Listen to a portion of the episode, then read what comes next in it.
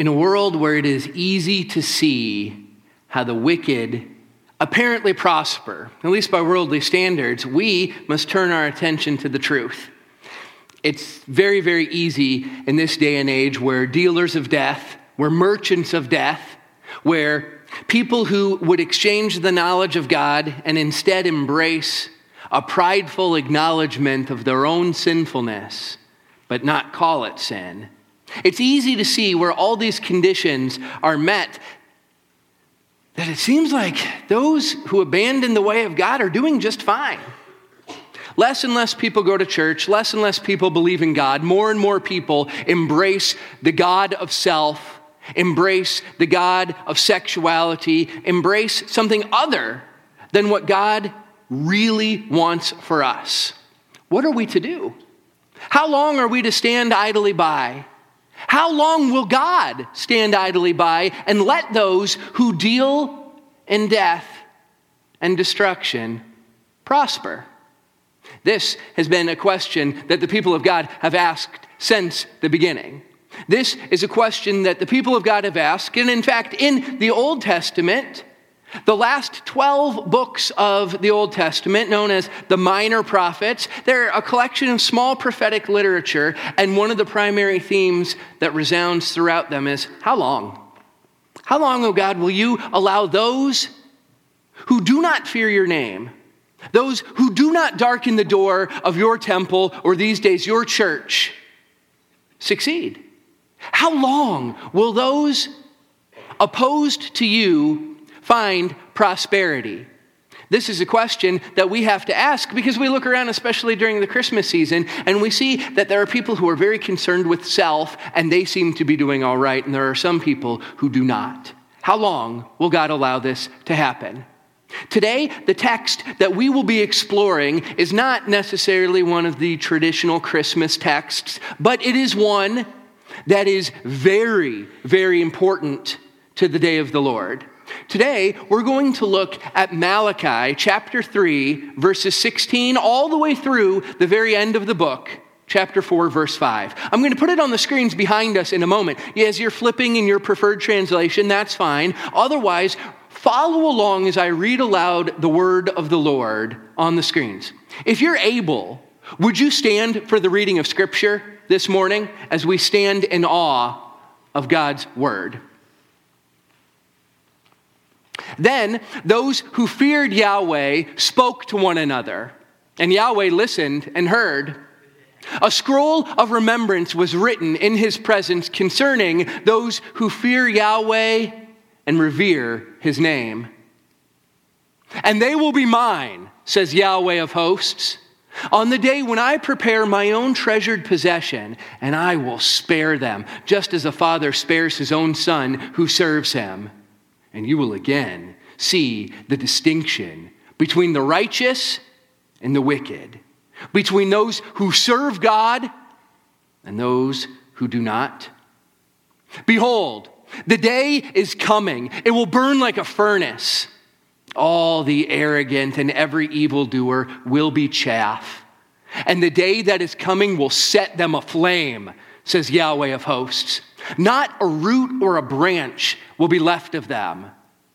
But for you who revere my name, the Sun of Righteousness will rise with healing in its wings, and you will go out and frolic like calves from the stall. Then you will trample down the wicked. They will be ashes under the soles of your feet on the day which I am preparing, says Yahweh of hosts. Remember the law of my servant Moses, the decrees and statutes I gave him at Horeb for all Israel. Behold, I will send you Elijah the prophet before the coming of the great and awesome day of Yahweh. And he will turn the hearts of the parents to their children, and the hearts of the children to their parents, lest I come and strike the land, devoting it to destruction. The word of the Lord. You may be seated. Everybody recognizes what's going on. Everybody recognizes that there is a distinction between the righteous on one hand and the wicked on the other. Everybody recognizes that in the world in which we live, it seems as though those who pursue wickedness are doing just fine. They seem to prosper. And those who pursue righteousness, who fear Yahweh's name and revere it highly, don't always seem to get ahead. In the time of Malachi, there were a group of people, and they did something very foolish. Arrogantly, they blasphemed against God, and they weren't just questioning how long, they were speaking against God. And God, through the prophet Malachi, says, You have spoken ill words against me. And they wonder, How? How did we speak against you? And he said, Because you think the wicked won't get theirs they will. And that is the context for those who feared and revered the name of Yahweh, gathering together and speaking, and Yahweh hearing and listening. And then, in the very presence of God Almighty, a scroll of remembrance is put together so that those who fear the name of God, as He revealed to us, the name Yahweh, and those who revere that name, will be declared righteous. And God Himself, Yahweh of hosts, says, On the great and awesome day, I will judge. And there will be a distinction. And all those who fear my, my name and revere it will be considered righteous. Mercy will be theirs from generation to generation. But the wicked, they'll be chaff, they'll be set aflame. They will get theirs. How long do we have to wait? That's a question lots of people want to know. How long do we have to wait? When Malachi spoke, it was the last word of the Old Testament, the last word of God. And do you know how long the people of God had to wait for the next revelation from Yahweh of hosts? 400 years. 400 years the people of God waited. During this time, they experienced all kinds of issues. They experienced the changing of geopolitical power structure in the world. Rome had become the dominant force in the world. They had once again recommitted to monotheistic ways and zealousness for the law. New groups, Pharisees, Sadducees, Zealots, Herodians, all emerge and all set the context for the coming of the Lord Jesus. In fact, the people waited and they waited and they wondered, why is it taking so long? But Yahweh of hosts is not beholden to a human's wish. In fact, 400 years is the same length of time that it was from the end of Joseph's life to the beginning of Moses' ministry. 400 years where the people of God became slaves in Egypt. And they cried out, How long? And Yahweh waited. Once again, the people cry out, How long? And Yahweh waits. All of this is to set up the context for how God Himself will break the deafening silence. How God Himself will fulfill the promise that He makes. The very last word of the Old Testament is a promise I will send you the prophet Elijah. And he will turn the hearts of the parents to the children and the hearts of the children to the parents, and he will make straight the path. The promise of Elijah is given. And how will God answer? How will God break the silence? Well, he will send his angel Gabriel. And we hear all about it in Luke chapter 1. Go ahead and turn from Malachi, the page, to the New Testament, and then flip to the book of Luke. And in Luke chapter 1, we will hear how God fulfills his promise, how God breaks his silence, and how God establishes the great and awesome day of Yahweh in its infancy. Before the angel Gabriel spoke, there had to be someone to whom he would speak. The man's name is Zechariah. And in Luke chapter 1, verse 5, we hear that the context is the time of King Herod of Judea. Now, we know from last week that King Herod is a murderous, bloodthirsty tyrant with a tenuous grasp on his power. He is king of the Jews, but he is a puppet king Rome is the one who pulls his marionette strings. And when Caesar says jump, he jumps. When Caesar says count, he counts. When Caesar says collect, he collects. He is king of the Jews in name and nothing else. Rome is ruling this show. But Yahweh wants us to peel back the veil and look past the physical circumstances.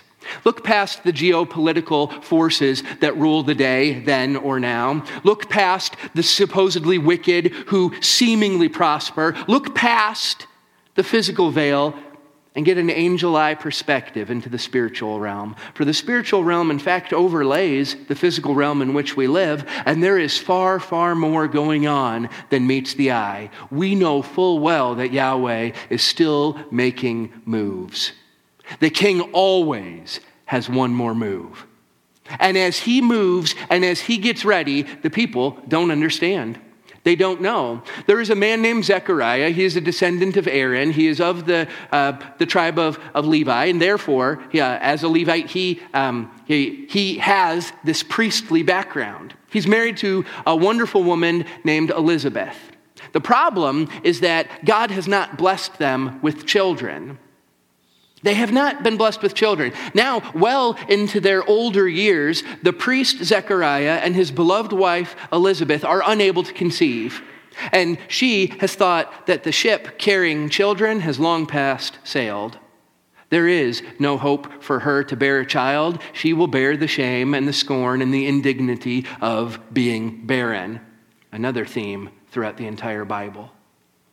And as it often is the case, it wasn't just the same priests who work in the temple. Uh, Zechariah and Elizabeth, they live up near Nazareth. They live up by the Sea of Galilee. And yet, there is a rotation of priests that's on duty that has to go down to Jerusalem to the temple. Zechariah's duty comes up and he travels south to the temple. He goes to Jerusalem and he is one of the many priests who works in the temple. Lots are cast to see who it is will go in to make the daily incense offering for the people to worship. The lot falls on Zechariah, and so he goes into the temple and he prepares the incense, the frankincense, and the other aspects ready for incense to burn up to Lord as the prayers of his people will ascend to the throne room of Yahweh. And as he is getting ready to do this, and all the worshipers of Israel are standing outside of the temple, something marvelous and miraculous happens. Zechariah is overcome by an incredibly bright figure. It is Gabriel the angel. Yes, the same Gabriel who hundreds of years earlier showed up to the prophet Daniel and explained to him how the coming of the Lord would be, the exact timing of the coming of the Lord, and in fact, how the second coming of the Lord would happen. The same Gabriel who flies from the presence of God and holds back the tide of evil along with the archangel Michael. These two named fellow angels battle the forces of evil. It was Gabriel who stood against the prince of Persia and anticipated the coming prince of Greece. It is Gabriel who needed the help of the archangel Michael to defeat them so that he could deliver the message unto Daniel. This same Gabriel, terrible and awesome in appearance, now stands before Zechariah, and Zechariah, like everyone, who sees an angel in full resplendent divine glory is incredibly troubled and fearful. Dropping to his knees, he cries out, What is happening? And trembling in fear, Gabriel speaks. Do not be afraid, Zechariah. Your prayers have been heard. Your wife Elizabeth will bear you a son, and you are to call him John. He will be a joy and a delight to you, and many will rejoice because of his birth, for he will be great in the sight of the Lord. He is never to take wine or other fermented drink, and he will be filled with the Holy Spirit even before he is born. He will bring back many people of Israel to the Lord their God and he will go on before the Lord in the spirit and the power of Elijah to turn the hearts of the parents to their children and the disobedient to the wisdom of the righteous, to make ready a people prepared for the Lord. What an amazing fulfillment. What an amazing promise. What an incredibly blessed divine angelic figure Gabriel is. For how fortunate he is the one who will be the mouthpiece of God. He is the one who breaks 400 years of promise. He is the one who, or uh, silence. He is the one who declares the promise of God will be fulfilled. The same promise that Yahweh delivered through the prophet Malachi is now going to be fulfilled through the little boy to be born, John who will grow up and in the power and spirit of Elijah make straight the path for the Lord, turning the hearts of the people to their parents, turning the wicked to the wisdom of the righteous. Yes, the spirit and power of Elijah has been sent. And it's Gabriel who is fortunate enough to deliver this message. But it is Zechariah unfortunate enough not to believe. Zechariah, in his old age, does the calculation and figures how is it that I can get my wife pregnant? She is well on in years. I am well on in years. And more than a kernel of doubt creeps into Zechariah's mind. Instead, full blown unbelief is there. And he asks Gabriel a question. But this question comes with it not merely an inquiry hoping to discern knowledge it is tinged with unbelief, with temerity and gall. And this priest of God, who ought to know much better, who ought to know all the stories of old, how those who are well beyond childbearing age can still be miraculously brought to pregnancy, questions the will of God and the messenger thereof. How can this be? I don't think it can happen. I'm too old. My wife is too old. I am Gabriel says the mighty angel. I stand in the presence of God, and I have been sent to speak to you and tell you this good news. And now you will be silent and not able to speak until the day this happens, because you did not believe my words, which will come true at their appointed time. Timing is everything. Zechariah doesn't understand the timing. Zechariah doesn't understand the timing because he's too old. His wife's too old. He doesn't think it can happen. And so rather than merely receiving the good news of Yahweh of hosts by one of his heavenly hosts, he questions. He has the gall to say, I don't think this can happen. How could this ever happen? And Gabriel is not pleased to have a human speak back to him. And so Gabriel says, You're not going to get to speak again until this happens. You think this is a long time to wait? You think 400 years is a long time to wait? This is nothing. I have been there from the beginning. I saw Adam and Eve fall. I was there through the 400 years of silence as the people of God became slaves. I was there when God promised to Abraham. I was there when God delivered to Moses. I was there when God ascended King David to the throne. I was there when Daniel was exiled and cried out for help. And I was there for the 400 years of waiting. Oh, for you, human it may seem like a long time. And from the human perspective, it must. 400 years is a very long time, longer than our country has been in existence, longer than any of us can reckon. And yet, it is nothing to an angel who has been there since the dawn of humanity. And even though generation has come and generation has gone, even though Children have been born and grown into old age and passed the promise down to the next generation and the following and the following and the following. How long, O oh Lord, must we wait? God's perfect timing will never be sped by our imperfect impatience. It can never be. The appointed time has already been set. And the appointed time for the coming of the Messiah would be exactly as Gabriel told Daniel hundreds of years before. Well, now Zechariah has no doubt.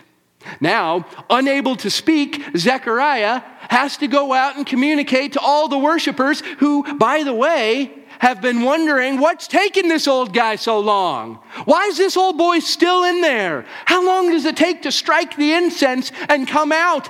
Something must have happened. And when Zechariah comes out, they all ask him, but he is unable to tell them. Instead, gesturing with signals, with hands, he tries to communicate the fact that he cannot speak. He finishes his duties. The people move on, unable to know exactly what is happening, and Zechariah finishes his priestly rotation and he goes home to see Elizabeth. And sure enough, after seeing Elizabeth, she becomes pregnant. God's perfect timing is fulfilled. God's perfect will is fulfilled. Yahweh of hosts delivers. And for the next five years, Zechariah keeps Elizabeth in seclusion. Next five months, rather. Five years would be too long. Five months. keeps her in seclusion so that there is no danger for the child, so that he can keep a better watchful eye on his bride. And in fact, after these five months, God says, The time is now once again, Gabriel. And so, in the sixth month of Mary's pregnancy, or of Elizabeth's pregnancy, Gabriel, the messenger angel of God, is again sent. And he steps away from the presence of God, out of the throne room of heaven, descends to earth, and finds his way to Nazareth, to a little virgin pledged to be married to a man named Joseph. Joseph is of the house and lineage of David. And so it is that the girl's name is Mary.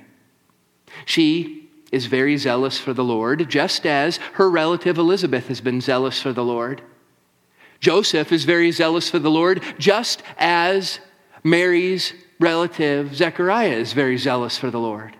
And she does her very best to keep the command and the will of God, and Joseph does likewise. And now betrothed, they are about to be wed. They know that it is less than a year's time before they will get to come together as husband and wife, and it is once again Gabriel who shows up. This time, knowing that he's not coming to a grizzled veteran priest who should know better, but to a young virgin girl, Gabriel softens his landing, but it is no less fearsome in nature. The bright and dazzling light overshadows the room in which Mary finds herself, and Gabriel comes to her and says, Blessed are you who are favored above all women. I am Gabriel here to explain a message to you. Mary, immediately frightened, wondering what kind of message this could be, wondering what foreboding comes when the angel comes to her, this same angel whose appearance makes grown men cower, now stands before a teenage girl. But as she wonders what kind of greeting this could be, Gabriel explains Do not be afraid, Mary. You have found favor with God. You will conceive and give birth to a son, and you are to call him Jesus. He will be great and will be called the Son of the Most High. The Lord God will give him the throne of his father David, and he will reign over the house of Jacob forever, and there will be no end to his kingdom. No end. This is a very good message indeed. Everyone, when they see Gabriel, is frightened, but he casts aside her fear. No, no, exchange fear for favor. You have found favor with Yahweh of hosts, and you will conceive. You will give birth to a son. And Gabriel declares that his name will be Jesus. Yahweh saves. Yahweh come to earth to save. He will be great. He will be reckoned as the Son of the Most High, and God will give him the throne of his father David. And yes, Jesus will be reckoned through his human parentage. Jesus will be reckoned, and just as David is of the line of, or just as Joseph is of the line of David, so it will be that his father, David, who had the throne, will pass the throne on to Jesus. And that Jacob, whose name was changed to Israel, Jesus will be the ruler over the house of Jacob, over the house of Israel forever and ever. There will be no end to his kingdom. This is good news. And yet, Mary lodges an inquiry. Now, this is unlike Zechariah, an inquiry that is not tinged with unbelief and doubt, but truly one of fact finding mission. How can this be so? I'm just a virgin. How will I possibly conceive? This question is one that Gabriel is happy to answer. And so he says, The Holy Spirit will come on you, Mary, and the power of the Most High will overshadow you. So the Holy One to be born will be called the Son of God. Even Elizabeth, your relative, is going to have a child in her old age. And she who was said to be unable to conceive is in her sixth month, for no word from God will ever fail. God's word does not fail. God's timing is always perfect, and his promises will always be fulfilled. How will Mary become pregnant? Not in the normal way.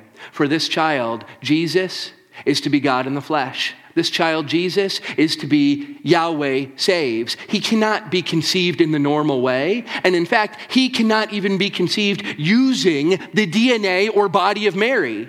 The, over, the overshadowing of the Holy Spirit will not be a taking of her embryo, a taking of her egg, and miraculously putting Jesus inside. No, no. It will be an entirely new, miraculously created body. Just as God miraculously created the body of Adam and breathed life into it, so too the body of Jesus of Nazareth must be entirely miraculously created. For Mary, despite some, understanding has a sinful nature. Mary is a child of Eve and Adam just as much as you and I are children of Eve and of Adam. And if Jesus is born using her body, which is of the sinful flesh, of the sinful line, he too would be tainted. No, the overshadowing of the Holy Spirit is a miraculously created body for the second person of the Trinity Yahweh the Son, the Logos, by whom, for whom, and through whom all things were created, will now enter. Yahweh the Son will step off the throne of heaven, put his God powers in his back pocket, and make the arduous journey to Nazareth. The second person of the Trinity, the Logos, is fused with a human hominid body. In the same way that the spirit of Adam was breathed into a hominid body created by God, so too the second Adam is miraculously created in bodily form so that the eternal operator of that body can become one with it, and Jesus of Nazareth is now conceived. This is what happened the time the Holy Spirit overshadowed Mary. God miraculously created his body from nothing. And now his body is to be carried by Mary. Yes, she will make an arduous journey from Nazareth to Bethlehem, but it is Jesus himself who makes the far more arduous journey from the throne room of heaven to fallen human life here on earth. He's the one who now has to take a sabbatical of sorts stepping away from the power and knowledge and creation that are his by right, and enters the world that he made to be carried. The most vulnerable spot, the most vulnerable position for any person is the very beginning. And his body, just having been created, the eternal Son of God enters this body, and now Jesus of Nazareth is around. This is the same Jesus of Nazareth who, after the arduous journey to Bethlehem, will be born.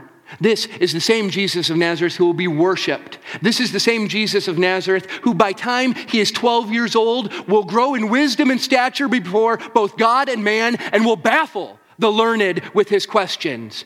This is the same Jesus of Nazareth who, by time he is 30 years old, will receive the Holy Spirit descending on him in the form of a dove after his baptism and will start the ministry that John the Baptist has prepared the way for. Elijah has prepared the way for the Lord, and now the Lord himself will come. And he will set the captive free.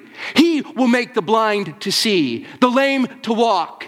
He is the one who will cause all that is bad to be flipped upside down. He's the one who will walk on water. He's the one who will tussle with the devil. He's the one who will remember all the scripture that he wrote. He's the one who will preach the highest ethical sermons of all time. He's the one who will turn a little bit of bread into a lot of bread. He's the one who will rise from the dead. Having raised other people from the dead, he himself will be raised from the dead, having died on the cross in a sinless state for our sinful state. This is the journey that Jesus will make. And it started right here. For before this time, the Son of the Most High was never known as Jesus. He was the Logos, the Word, the eternal Son of Yahweh, Yahweh the Son, God Almighty. And from now on, he will be reckoned as Jesus, Yahweh saves, the Messiah, the Christ. And Mary, completely overwhelmed by what God has done for her, she goes to see her relative, Elizabeth. She doesn't go right to Joseph. She doesn't go to Joseph. She goes to her relative. She goes to see Elizabeth and to see Zechariah. When she arrives, Zechariah can't speak, and yet Elizabeth is there to speak. And Elizabeth says, How am I so blessed that the mother of my Lord would come to see me? For as soon as you came, as soon as we heard your voice, the child within me leapt for joy, almost like a calf let out of a stall. He's ready. He's ready. He's ready to make straight the path for the Lord. He is ready. And Mary says, Blessed are you who believe the promises of Yahweh. And Mary starts to think about the promises of Yahweh. And she sings a glorious song My soul glorifies the Lord, and my spirit rejoices in God my Savior, for he has been mindful of the humble state of his servant. From now on, all generations will call me blessed, for the mighty one has done great things with me. Holy is his name. His mercy extends to those who fear him from generation to generation. Malachi said something just like that. Those who fear and revere his name will be spared from generation to generation, just as a father spares the son who serves him. Mary continues in joy singing, He has performed mighty deeds with His arm. He has scattered those who are proud in their inmost thoughts. He has brought down rulers from their thrones, but has lifted up the humble. He has filled the hungry with good things, but has sent the rich away empty. He's helped his servant Israel, remembering to be merciful to Abraham and his descendants forever, just as he promised our ancestors. God's promises are good, and God's timing will always be fulfilled at the appointed time. Just as Malachi, 400 years before Mary sang, Malachi spoke. He spoke the word of Yahweh, castigating the arrogant, calling the prideful to cease indicating the distinction between the righteous and the wicked. But know this, and know this full well those who are righteous are never righteous by their own account. Even Malachi knew that. For it was Malachi who said the words of Yahweh. They will be considered righteous and they will be spared just as a father spares his son. It is compassion, it is mercy, it is forgiveness that God offers through Yahweh saves.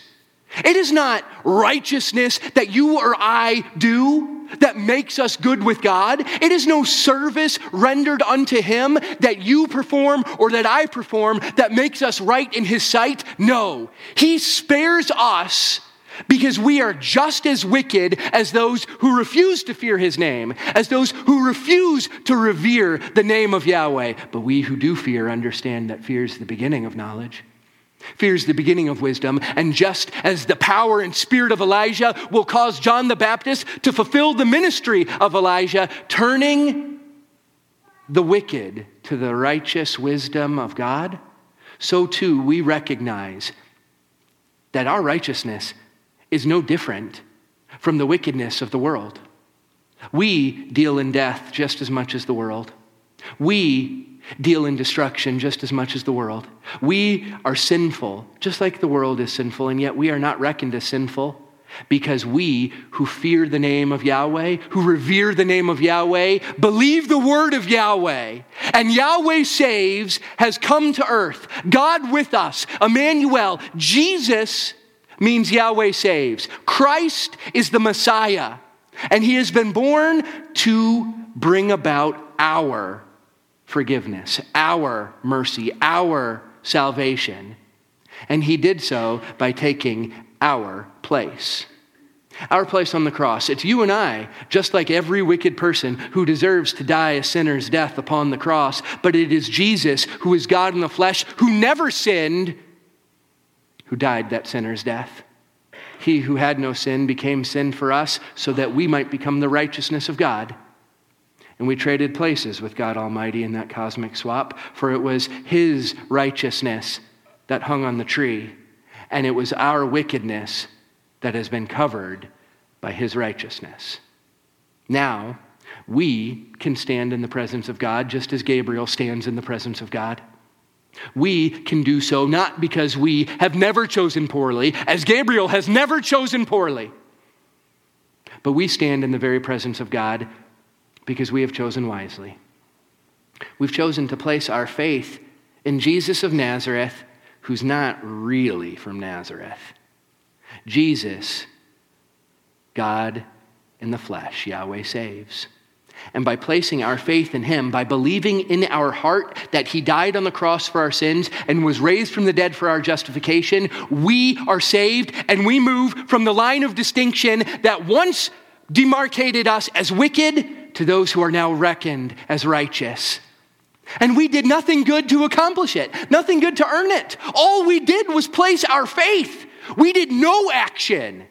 And yet now, we spend the rest of our lives fulfilling the actions that God has appointed in His infinite wisdom before the creation of the world to be fulfilled at the appointed time through us. We now do the good works that He prepared in advance for us to do because we are reckoned as righteous. All of this is possible because Yahweh Saves stepped off the throne room of heaven and was connected to a body miraculously created by the Holy Spirit inside the gal Mary. This is the good news for us. How long do we have to wait for the great and awesome day of the Lord? It has already begun. It has already dawned. The day that is great and awesome of Yahweh is here and now. And while we wait for the end of this day, while we wait for the twilight of this day, the second coming, the second advent of Yahweh saves, he will judge. But I have no fear of that judgment for fear has to do with punishment. And my punishment was already taken. All that's left is a reverence and awe for his name. So let us, who revere and stand in awe of his name, stand together. If you believe in the name of Yahweh saves, if you revere the name of Yahweh, if you once had fear, but now know that that fear no longer has place, but is replaced with perfect love because fear has to do with punishment, but Yahweh saves took our punishment. We take that reverence and take that awe for his name and live out of love to do the mighty work of making disciples, which he prepared in advance for us to do. Let us go to Yahweh in prayer.